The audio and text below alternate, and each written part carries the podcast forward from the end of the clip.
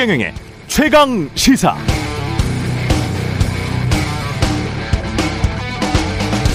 네, 소셜 미디어 SNS에서 우리들이 우리도 모르게 하는 행태가 있습니다. 매 순간 떠오르는 뉴스들의 불나방처럼 덤벼들어서 사실을 왜곡하고 맥락을 생략하고 특정 몇몇 사람 찍어서 낙인을 찍어서 위협하거나 조롱하고 결국 다양한 다른 의견을 가진 사람들은 인터넷 SNS 아유 하기 싫다 이렇게 되면서 끊게 되는 그래서 결국 깊이 있고 다양한 의견은 점차 사라지고 정치적 사회적 맥락도 담아내지 못하고 생각할 거리도 별로 없는 매우 단순하고 표피적인 저쪽이냐 이쪽이냐 식의 극단적인 예 아니오의 명확하게 대립된 의견들만 압도적이 되었던 시간.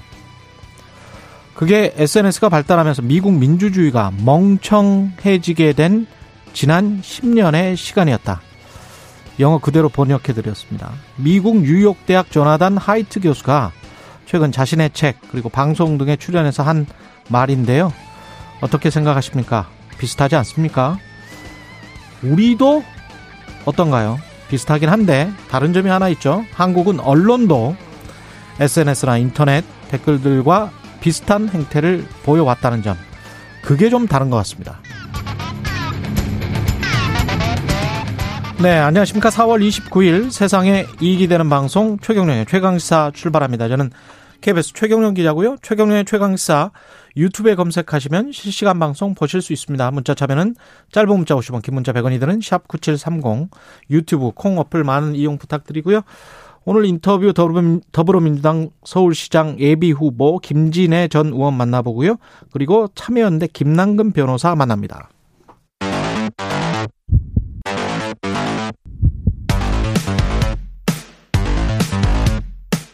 오늘 아침 가장 뜨거운 뉴스 뉴스 unboxing 네 뉴스 unboxing 시작합니다. 민동기 기자 그리고 방금 들어온 김민아 평론가 나와 있습니다. 안녕하십니까? 안녕하세요. 예, 저 지금 다른 TV 주조에서 일을 하다가 또 막 뛰어온 거예요? 그렇죠. 네, 우리 아. KBS 2TV에 잠깐 갔다가, 잠깐 있다가 네, 예, 얼른 거기가 왔습니다. 방, 방송이 거기도 생방송이었고 약간 좀 늦어졌나 봐요, 거기가. 네, 아무래도 복잡한 얘기를 하느라고 원래는 이제 금방 끝나는데 오늘 예. 은 조금 늦어져서 어쨌든 왔지 않습니까? 아주 네, 잘 왔어요. 아, 아주 절묘하게 시간을 맞췄습니다. 그렇습니다. 어떻게든 해내야죠. 네. 잘하고 있습니다. 예. 소상공인 손실, 손실 보상책이 인수위로부터 나왔습니다. 그러니까 지금 누적 손실액을요. 코로나19 누적 손실액을 54조 원으로 추산을 했거든요. 예. 피해 정도에 따라 차등 지원하겠다 이런 보상안을 어제 내놨습니다. 그러니까 코로나19가 발생한 2020년하고 2021년 국내 소상공인 소기업이 약 551만 곳 정도로 되는데 여기서 2년간 손실액을 인수위는 54조 원으로 계산을 했거든요. 음. 그래서 이들에게는 새 정부 출범 직후에 추경을 편성을 해서 피해 지원금을 지급을 하기로 했습니다. 그리고 올해 또 소상공인이 입은 손실도 있지 않겠습니까? 예. 이 보상도 강화하기로 했고 또 소상공인이 이 금융권으로부터 받은 고금리 대출을 저리의 은행 대출로 바꿔주기로 했고요. 부가가치세, 소득세와 같은 세금 납부를 최장 3개월 연장하는 그런 지원안도 내놨는데 음. 소상공인들 단체들하고 정치권 반응은 조금 반쪽 보상 아니냐 이런 비판이 좀 나오고 있습니다. 그 50조 원 이야기는 그러면 그대로 된 거예요? 아니면 그러니까 어떻게 된 거죠? 아, 지금 대통령 당선자가 대선 공약에서 50조 원 규모 손실을 보상하겠다라고 밝히지 않았습니까? 그랬었죠. 여기에 크게 못 미친다는 게 소상공인 단체들의 입장이고요. 예. 실제로 인수위가 어제 발표한 내용을 보면 구체적인 지원 금액 같은 경우에는 음. 새 정부 출범 뒤에 2차 추경 편성 때 확정을 하겠다면서 구체적인 금액은 공개를 안 했거든요. 예. 그러니까 지금 이 내용을 봤을 때 현 정부에서 한 35조 원 정도를 이미 지원을 했기 때문에 그렇죠. 새 정부의 지원 규모는 아무리 많아도 한 20조 원 정도밖에 되지 않, 뭐 그 정도 되지, 하- 되지 않겠느냐 이런 20조 원? 전망이 나오고 있는데 이렇게 되면은 어, 당선자의 공약 50조 원 규모의 손실 보상에는 크게 못 미치지 않느냐 이런 지금 좀 지적이 나오고 있고요. 어, 특히 어, 언론들의 보도를 보니까 원래 그 50조 공약 자체가 음. 우리나라 재정이라든가 물가 금리 등을 고려했을 때 애초부터 현실성이 좀 떨어진 그런 공약 아니었느냐. 언론들은 일부 언론도 이렇게 지적도 하고 있습니다. 그러면 그때 그렇게 말을 하든지.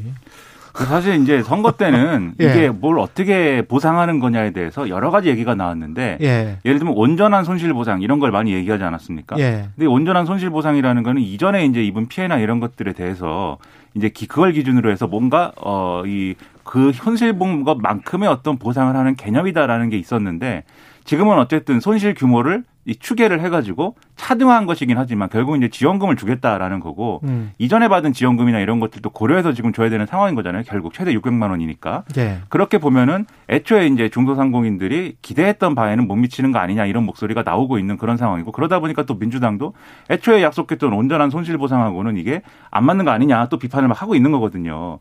그래서 선거 때 했던 얘기보다는 확실히 여러 가지가 이제 좀 규모가 좀 축소된 거 아니냐라는 얘기가 있고 그리고 재원 조달 방안이라든가 이런 것들도 추경 안 짤 때나 얘기를 하겠다는 거에 가까운 얘기입니다. 그렇죠. 이게 네. 그 내용이 없는 데다가 그리고 사실 이전에 좀 설명한 걸 보면은 이 거시경제 상황까지 고려해가지고 뭐 이 안을 만든 거다라고 설명하고 있거든요.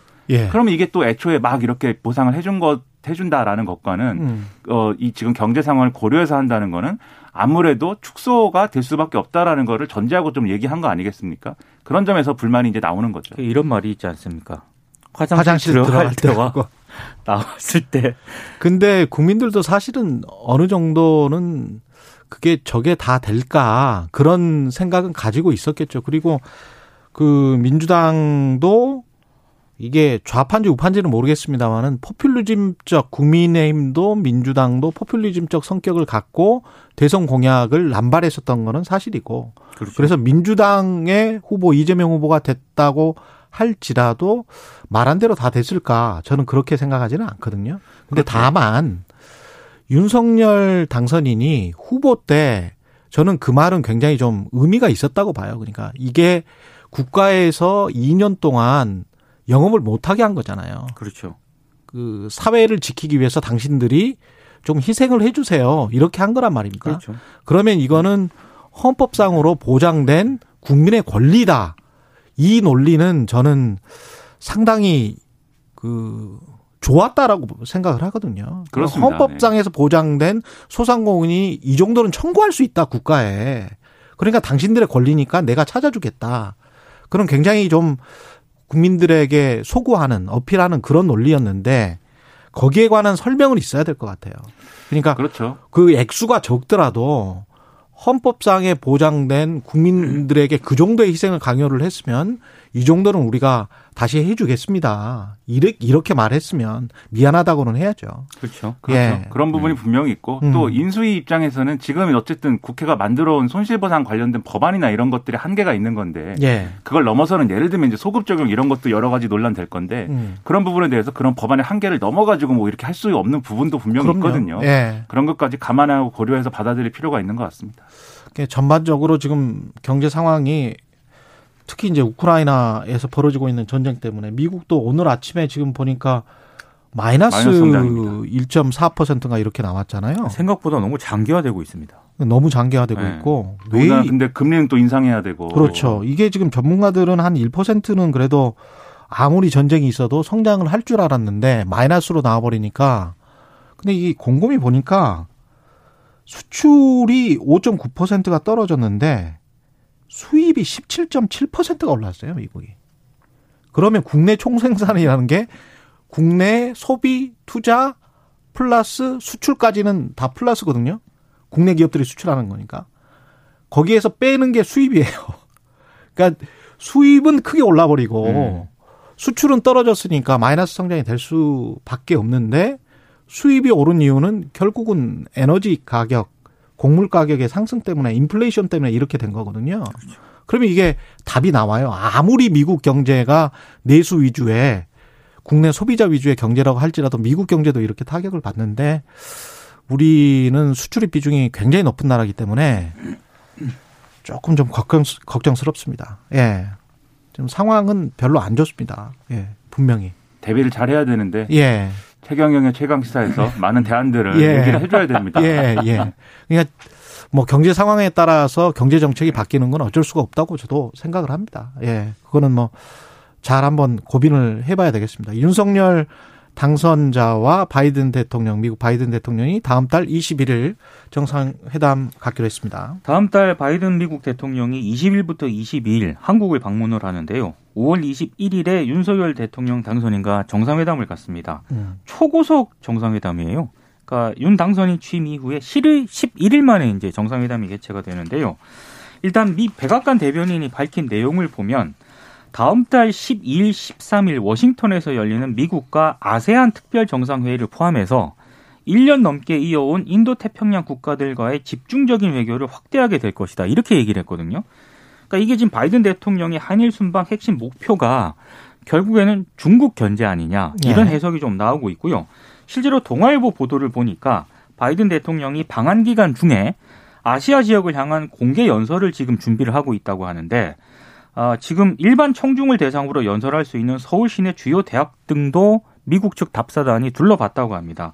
여기에 아마 중국 견제 메시지를 좀 밝히지 않겠느냐, 음. 좀 이런 보도도 나오고 있고, 특히 윤 당선인 취임 직후 한미 정상회담이 열리기 때문에 뭐 한미 동맹은 물론이고 북핵 문제, 반도체 문제 등에 대한 여러 가지 이제 안건이 좀 논의가 될 것으로 보이는데 특히 일부 언론 보도를 보니까 한일 관계 개선이라든가 한미일 군사 협력 강화 등도 의제에 오를 가능성도 있다. 이렇게 보도가 나오고 있습니다. 예. 특히 이런 어떤 그 한일 정상, 한미 정상회담 일정이 발표가 된 뒤에 중국 외교부가 정례 브리핑에서 이렇게 얘기를 했습니다.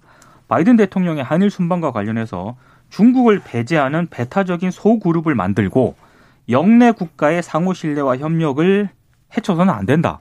예, 반발하는 어떤 그런 어떤 입장을 그렇죠. 밝혔거든요. 예. 참 준비를 좀 잘 해야 될 것 같습니다. 우리 쪽에서도. 이 바이든 음. 대통령이 일본에 먼저 들을 거라고 생각을 했는데 그게 아닙니다. 지금 일본 예. 가기 전에 우리부터 오는 거예요. 그렇다고 한다면 그리고 이 한국에 와서 지금 말씀하셨듯이 대중국을 겨냥한 그래서 이제 아시아권에 전하는 메시지를 연설을 통해서 하겠다고 하는 것은 결국 이제 그동안 이제 윤석열 당선인이 선거 과정에서 수차례 밝혔던 이제 한미 일 간의 어떤 종류의 여러 가지 협력을 강화하는 맥락이라는 것을 미국도 어, 어느 정도 거기에 수용을 하면서 어, 같이 발을 맞추겠다는 의도가 상당히 강해 보이거든요. 이거 하고 나서 일본에 가서 이제 쿼드 회의를 하겠다는 거니까 이게 어떤 하나의 큰 맥락으로 지금 규정될 수밖에 없는 건데 저는 이게 어쨌든 어 뭐 윤석열 당선인이 이러한 어 방향을 약속을 하고 당선이 된 거니까 이런 방향으로 가는 것 자체는 뭐 어쩔 수 없는 부분들이지만 말씀하신 대로 사람을 걷는 뭐 그런 어떤 느낌으로 해야 되는 상황인 거는 제가 볼 때 맞는 것 같고요. 네, 그럼요. 그리고 이제 외교라는 게 항상 이 취임 초기에 이렇게 막 한 거에 대해서 이 정권 중후반을 넘어가게 되면은 음. 이 초기에 한 것에 대한 어떤 반대급부가 오게 됩니다. 그게 이제 예를 들면 박근혜 정권의 경우에는 이게 일본하고의 이제 위안부 합의나 이런 것들에 대해서 굉장히 소극적이었잖아요 초기에. 그랬죠. 그리고 중국하고의 어떤 관계 개선이나 이런 것들을 좀 노력을 해서 여, 그 열병식에도 갔었죠. 그렇죠. 그렇죠. 태양권에 예. 막 올라갔잖아요. 음. 근데 그리고 나서 바로 그 다음에 미국과 일본의 협력 관계가 강화되고 그러면서 위안부 합의를 우리가 하게 되고 그 다음에 또 사드를 배치를 해버리고 그렇죠. 그렇죠. 그런 일련의 과정이 있거든요. 예. 비슷한 과정이 있을 수 있는 것이기 때문에 그래서 대비를 잘하면서 이 온도를 잘 조절하는 게 중요하다. 그 점에서 그렇습니다. 신경을 많이 써야 될 것 같습니다. 뜨뜻미지근한 게 훨씬 더 나을 것 같아요. 맞습니다. 그런 냉탕, 냉탕과 네. 외교는 특히 냉탕과 온탕을 왔다 갔다 해버리면 그래서 그 당선자가 대통령 때 막 대통령 그 선거 때 막 뱉은 이야기들 있지 않습니까?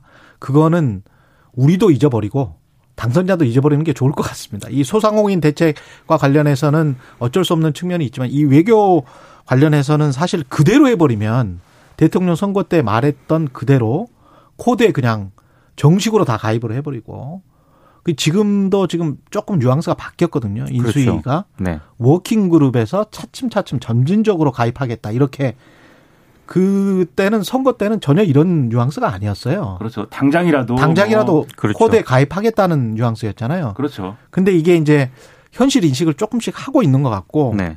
저는 정말 다행이라고 생각합니다. 아무래도 예. 정권을 잡고 통치를 하려면 그렇죠. 좀 조심스럽게 변화할 수밖에 없는 조건이 있는 거죠. 예. 그리고 여기에서 이제 선전을 좀 해드리면 어제 김용준 전 국립외교원장과 정의대 정의당의 그 김종대 의원이 이슈 오도독 봤습니다. 최경령의 이슈 오도독에 한번 나왔어요. 아, 네. 훌륭한 유튜브 프로그램으로 예, 최경령의 이슈 오도독에 어제 나왔는데 그 프로그램 꼭 한번 보시기 바랍니다. 정말 이슈 도덕 다른 프로그램 은 말고라도 그 프로그램은 꼭 한번 보시면 그 굉장히 좀 중요한 내용들이 많이 들어가 있고요. 특히 외교 문제에 있어서 저는 김영준 전 국립외교원장이 우리가 스스로 어 먼저 신냉전 체제를 선택해서 들어가 버리는 건 안 된다. 그러니까 끝까지 버텨야 된다는 거죠. 우 중국과의 관계도 있고 러시아와의 관계도 있고 그러면서 북한이 러시아랑 손잡아서 ICBM을 완전히 완성을 해버리는 단계로 가버리면 한반도에 큰 안보 불안이 올 수가 있기 때문에 우리만 안 좋은 것일 수 있기 때문에 미국에게 좋은 것, 일본에게 좋은 것, 우리에게도 좋은 것인가 그것이 음.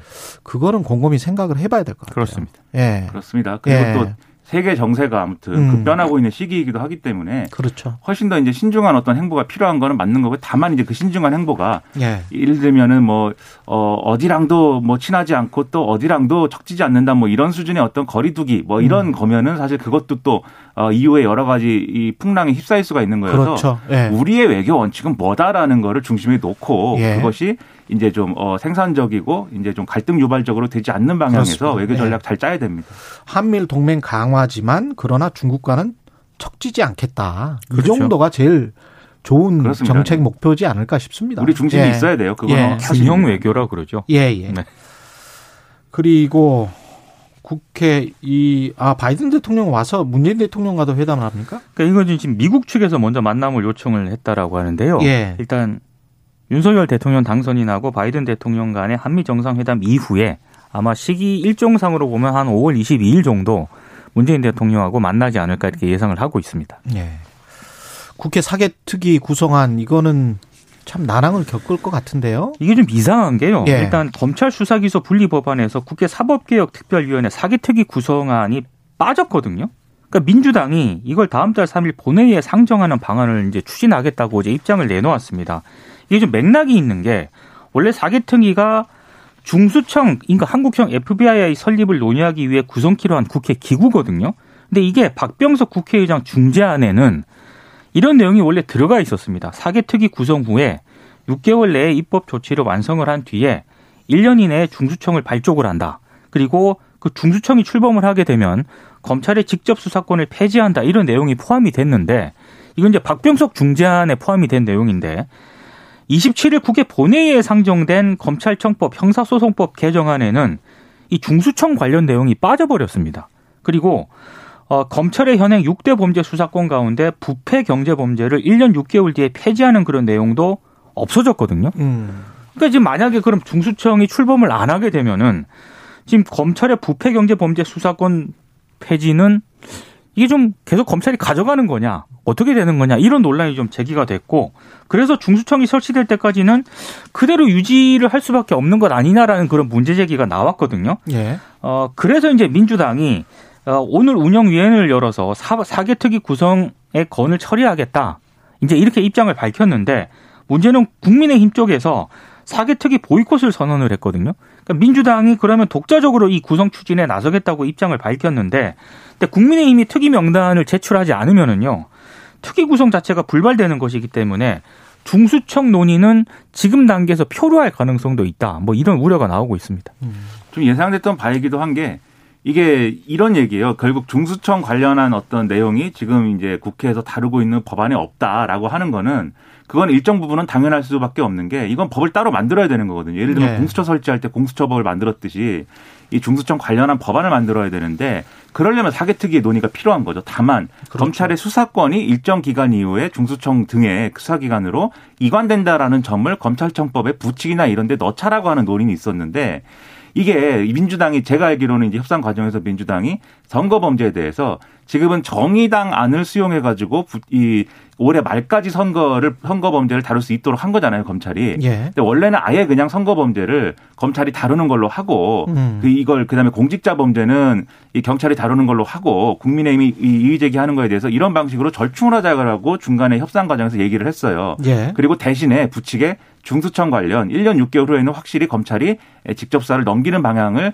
못 박는 내용을 넣자라고 했는데 국민의힘이 이걸 이제 거부 한 겁니다. 1년 6개월 후에 그러면 중수청이 생겨 있을지 뭐 어떻게 알겠느냐. 그리고 그때 가서 뭐 안 생겨 있으면 그게 더 애매한 상황이 되기 때문에 예. 그건 이제 받지 않겠다라고 해서 그래서 지금 법안에 그 내용이 없는 거거든요. 음. 그래서 이런 사정이 있으면은 사실 사개특위의 논의가 성실하게 진행이 돼가지고 후속 입법을 잘 해야 될 필요성이 있을 텐데 국민의힘 주장은 이런 얘기예요. 민주당이 이것을 자신들의 동의 없이 어쨌든 지금 법안 처리를 밀어붙이고 강행 처리하고 있기 때문에 박병석 국회의장하고 이 중재안에 합의를 했던 그 정치적 합의는 이제 무효가 된. 거다. 네. 그렇죠. 그래서 사개특위에 협력할 이유도 없다. 이런 논리이기 때문에 아마도 논의가 필요할 건데 그런데 만약에 이 법안 처리가 종료되고 나서 검찰청법하고 형사소송법하고 종료되고 나서 일정 기간 뭐 예를 들면 지방선거를 거친다든지 일정 기간의 어떤 정치적 국면이 지나고 나면 어쨌든 이거 어떻게 할 거냐라는 거는 현안이 될 수밖에 없는 거고 예. 결국에는 이제 뭔가 후속 입법을 해야 되거든요. 음. 그럴 경우에 그러면 이 국민의힘 입장에서는 사개특위 참 참여를 할 수밖에 없는 상황도 있을 건데 예. 다만 우리가 안 하기로 했던 걸 하는 것이기 때문에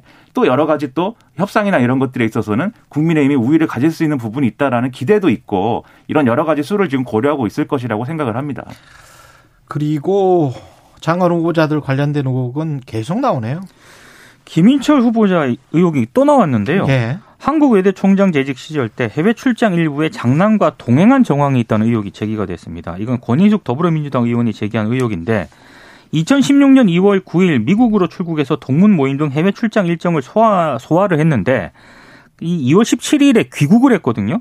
근데 출입국 기록을 보니까 당시 한국 외대 재학 중이었던 이 김 후보자 장남도 어, 김 후보자와 같은 날에 미국으로 출국을 했다가 하루 일찍 귀국을 했습니다. 예. 해외 출장 중 숙소라든가 기타 경비를 아들이 함께 사용했는지 여부는 아직 확인이 안 됐다라고 하는데 이게 왜 확인이 안 됐냐면 김 후보자나 한국 외대 쪽에서 출장 상세 내역과 지출 증빙 서류를 제출 안 했다라고 합니다. 그리고 또 의혹이 제기가 되는 게 음. 김인철 후보자가 2016년과 2017년 연말에 두 해 연속 한국 외대에 별도 휴가 신청서를 내지 않고 일본에 다녀왔는데요. 예. 역시 공교롭게도 김 후보자 장남도 같은 날짜에 일본에 다녀온 것으로 확인이 됐습니다. 근데 이 김 후보자가 일본에 다녀온 기간에는 법정 근무일이 포함이 돼서 예. 무단 결근을 한 것 아니냐는 의혹까지 제기가 됐는데요. 여기에 대해서 인사청문회 준비단은 음. 출국은 장남과 함께 했는데 아들은 개인 볼 일이 있어서 자비로 미국을 방문을 했다. 그리고 미국 도착 후에는 따로 움직였다 이렇게 해명을 했고 두 차례 연말 일본행에 대해서는 한국외대 학교법인 이사장에게 사전 휴가 신청 후에 자비로 가족 여행을 다녀왔고 복무 규정을 위반하지는 않았다 이렇게 해명을 하고는 있습니다. 그러니까 이 여행을 뭐 가기는 가기는 가족이랑 같이 갔는데 가서부터는 나는 어쨌든 공무 수행을 하고 이 가족은 뭐 그냥 알아서 자기들 돈으로 이제 한 것이다. 라는 거에 대해서 좀 근거 자료나 이런 것들을 명확히 내놔야 사실 그게 그렇죠. 또이 이해가 되는 거 아니겠습니까? 그래서 비행기 티켓 가격이라든가 이런 것들에 대한 소요 비용이 있을 테니까 예. 그걸 제출하면 인사청문회에서 다룰 수 있을 것 같은데 근데 이전까지의 논란이나 이런 것들을 종합해서 우리가 그냥 생각을 해볼 때는 뭐 그랬을까 의문이 남는 게 사실이에요. 왜 풀브라이트 장학금 문제도 그렇고 풀브라이트냐 full소유냐 이렇게 말씀드렸는데 이 많은 것들을 사실 이 김인철 후보자뿐만이 아니고 지금 이제 후보자들이 많은 것들을 좀 공가사를 공가사가 이렇게 명확히 구분이 돼가지고 뭐 이렇게 삶을 그런 삶을 살았다거나 그런 게 아닌 것으로 보이지 않습니까? 음. 이해 충돌, 이해 상충 얘기를 너무 많이 했기 때문에 또 법인카드 이런 의혹도 이미 제기가 된 상황입니다. 근데 우리나라 성층권에 계시는 분들의 그 성층권, 예, 성층권, 성층권 예, 구름 다시 위에 있는, 예. 구름 위에 있는 분들의 법인카드 문제도 그렇고 공공기관장이건 누구건 법인카드 문제도 그렇고 이 교수들 특히 유명 대학 교수들의 국제학회 또는 세미나 뭐 각종 뭐 해외 나갈 일이 많거든요. 근데 거기에